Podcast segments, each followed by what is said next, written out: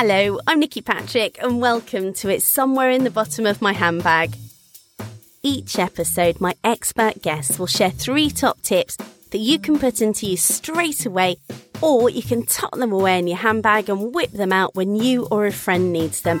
They're little tips that just help to make life a little bit easier. Today, we're looking at sleep. Are you a tosser and a turner, desperately trying to get to sleep? Or maybe you wake up in the middle of the night and your mind is just racing. Perhaps you're that enviable sort of person that can just fall asleep anywhere at any time. I'm so jealous of you. I can't sleep on a plane, it's just too uncomfortable. I've had a very mixed relationship with sleep. When I was little, it was just the worst thing in the world to be told it was bedtime. And I used to dream of a time when I was an adult and I could go to bed whenever I wanted to with nobody telling me that I had to go to bed. From about 18 to 25, I lived on very little sleep. I used to work hard and party hard. And because of that, I'm dedicating this episode to a very dear friend of mine, Julie. Julie and I have shared many a hotel room and flat together when we were on tour. And I broke her. I wore her out. So this is when we were dancers every night after the show. We go out to clubs, we go for dinner, and we got back to the hotel. We were staying in Singapore at the time. I was like, do you know what? I'm still ready to go out and do a bit more partying. This was about two in the morning. And Julie just went, no, I can't do this anymore. She said, I look 10 years older than you. You're wearing me out. Can't you just lie in bed and read a book? My lack of sleep did catch up with me in the end, and I now absolutely adore sleeping. Weekday mornings, I have to be up at early o'clock to do a breakfast show, so I absolutely treasure a lie in at the weekends. But how do you get good quality sleep? Sleep is so important. So I'm delighted to welcome onto the podcast. You've got sleep psychotherapist and author Heather Darwall Smith. Hello, Heather. How did you become a sleep psychotherapist? Hello, um, thank you for having me on today. Well, originally I trained as a mindfulness psychotherapist and was very much focused on trauma and how the body responds to life in general. And if you think about anxiety as the body doing a really fantastic job of keeping us safe, it goes into hyperarousal because it wants to keep us awake. And there's the key it keeps us awake. So I became very interested in sleep because the body is clearly doing a good job of keeping us awake. But of course, it's counterintuitive because if we can't sleep, then we really tend to struggle in the world. Well, it is a nightmare, the lack of sleep, isn't it? I mean, I remember, you know, when my daughter first came along and she didn't sleep and it was just, well, I just felt beside myself. I was like a zombie for five years. So I truly appreciate the quality of a good night's sleep now. Yeah, it is important. And I think new parenthood is one of those really tricky situations because our baby's circadian rhythm, that's how we sleep is not aligned with that of an adult who is managing life, work, maybe other children, and everything that that involves. So it is, um, I think it's a real anomaly of nature that it does that to us, that we, at the one time where we need a lot of sleep, because baby needs sleep, we're not getting any. I know. I've always wished that we had a little button that you could just press. It's like, right, I'm going to sleep now for X amount of hours. And on this quick on the subject before we get on to our top tips, do you think eight hours is the golden amount of sleep, or really does it depend on everybody's body? Absolutely not. There's a real myth out there about the importance of eight hours of sleep, and it causes quite a lot of anxiety because a lot of people come to me and say, Oh, I'm not getting eight hours sleep.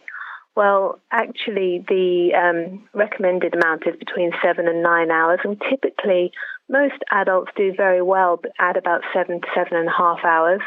Sometimes you'll get more and sometimes you'll get less. But the important part is not hanging your hat on saying, I must get eight hours sleep, because that is quite a direct route to anxiety about it. It changes throughout our lives. When we're teenagers, we need a lot more. As we progress through life, as you say, as a new parent, you don't tend to get much. And then as we change again through menopause and as we age, sleep changes again. So it's an inconsistent beast, but the key really is to focus on the quality of it, not the quantity, and know that your body knows how to do it. So, what is your first top tip on getting good quality sleep? I think that's very much about this idea of sleep changing. So it really is important to take it a normal thing to have a bumpy night here and there. So to not worry about it. And I think that's key. Don't worry if you have a bumpy night. Your body has an internal system called sleep pressure, which the more you're awake, the more pressure builds up. So your body will seek to take the recovery when it can. So it's really important not to worry. A good way to think about it is if you're going 70 miles an hour on the motorway and you're sleep deprived, your body will seek to take sleep. It's that powerful. So, yes, that's something to think about about driving, but it's also something to think about reminding yourself not to worry. Your body knows how to do this. Yeah, I have once woken up on a motorway with a lorry bibbing me as I was heading towards the central reservation, and it's like, do you know what? It's time to pull over. yeah, yeah, yeah. I mean, that's that's a very big conversation about drowsy driving that I'm not sure we have time for no. today. Um, but yeah, I think it's a useful example of how powerful the sleep drive is. Oh, it certainly is. And what would your second top tip be? I'm always talk to people about movement, and especially now during the pandemic, where that's become much harder for a lot of us because we've been locked down. But movement really matters. Now, I'm not a fan of devices that record sleep, but I am a fan of step counters just to remind you to keep moving. So set yourself a target and to move much more than you think you are the other way to move, I mean, it, you don't necessarily have to be doing steps. It could just be that you're in the kitchen and every time you go down to get a drink, you have a quick boogie to your favorite track. But movement, regular movement across the day makes a radical difference to a good night's sleep. Is that because you're burning off more energy? Otherwise, if you don't do that when you get to bed, your body's still full and bubbling and needs to get rid of it. Well, it's, yeah, that's multiple reasons, and I also it's an interesting one you just said. I often talk about stress, for example, as your body as a bottle of fizzy drink that's full of uh, stress hormones, adrenaline and cortisol, which need to be released. Otherwise, the pressure builds up. But we are built to move. Our bodies are built for movement. So the more we move, the more the body works better. So overall, if you're able to move, your body will know what to do, and it's part of what tires you out as well to help you sleep more. Thank you. And what's your third tip? One of the big things that people talk about is that they can't switch their mind off.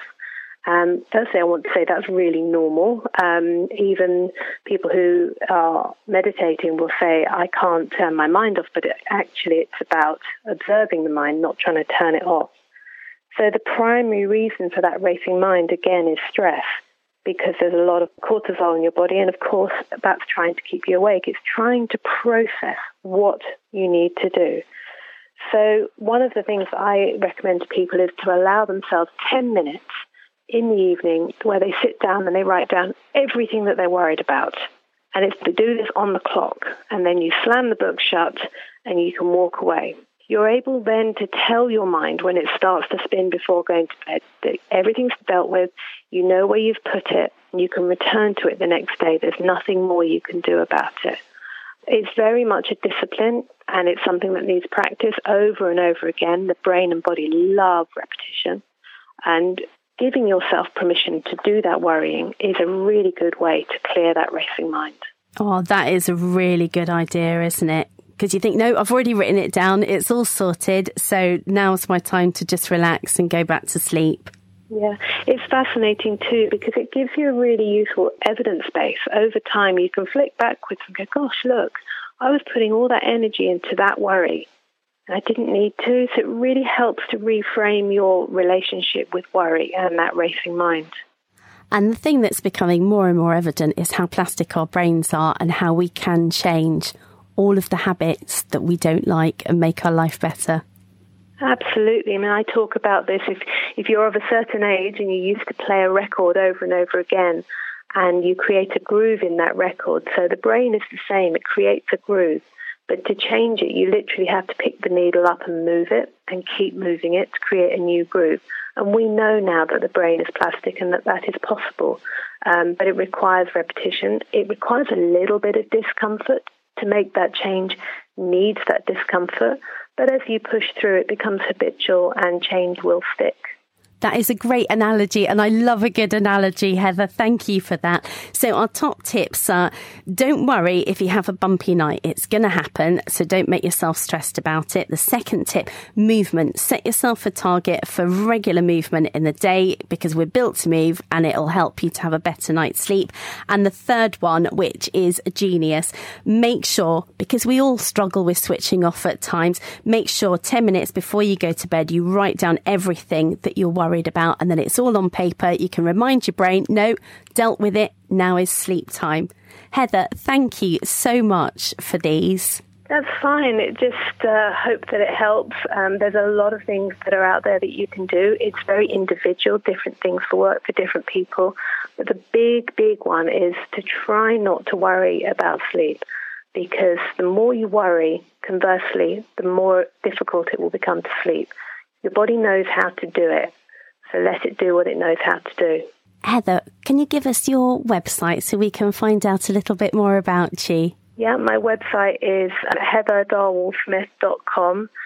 And I also have a book, The Science of Sleep, where that's a collection of nearly 200 questions that I get asked about sleep, what does and doesn't work, what supplements do I, don't I take. But there's a whole mix of questions in that book that a lot of answers for some of the things we've been discussing. And is your book available through your website? No, it's on all major booksellers online. I don't have a link at the moment. I think I've got a, a link to my publisher, which is Dorling and Kindersley, and you can buy direct from them as well. Well, Heather, I mean that's like a sleep bible, isn't it? That book. Yeah, yeah, and it's it, it was a very interesting process to really explore some very random questions, things like will the Earth's magnetic pole affect where I put my bed? All sorts of different questions came up because that's that's what happens. I get asked all sorts of different things every single day, and I really wanted an evidence base as to how to answer those questions. Well, Heather, it sounds absolutely fascinating. And thank you so much for coming on today. It's been an absolute pleasure to chat to you. So, Heather Darwall Smith, thank you. And we look forward to good night's sleeps all round now. Great. Happy dreams.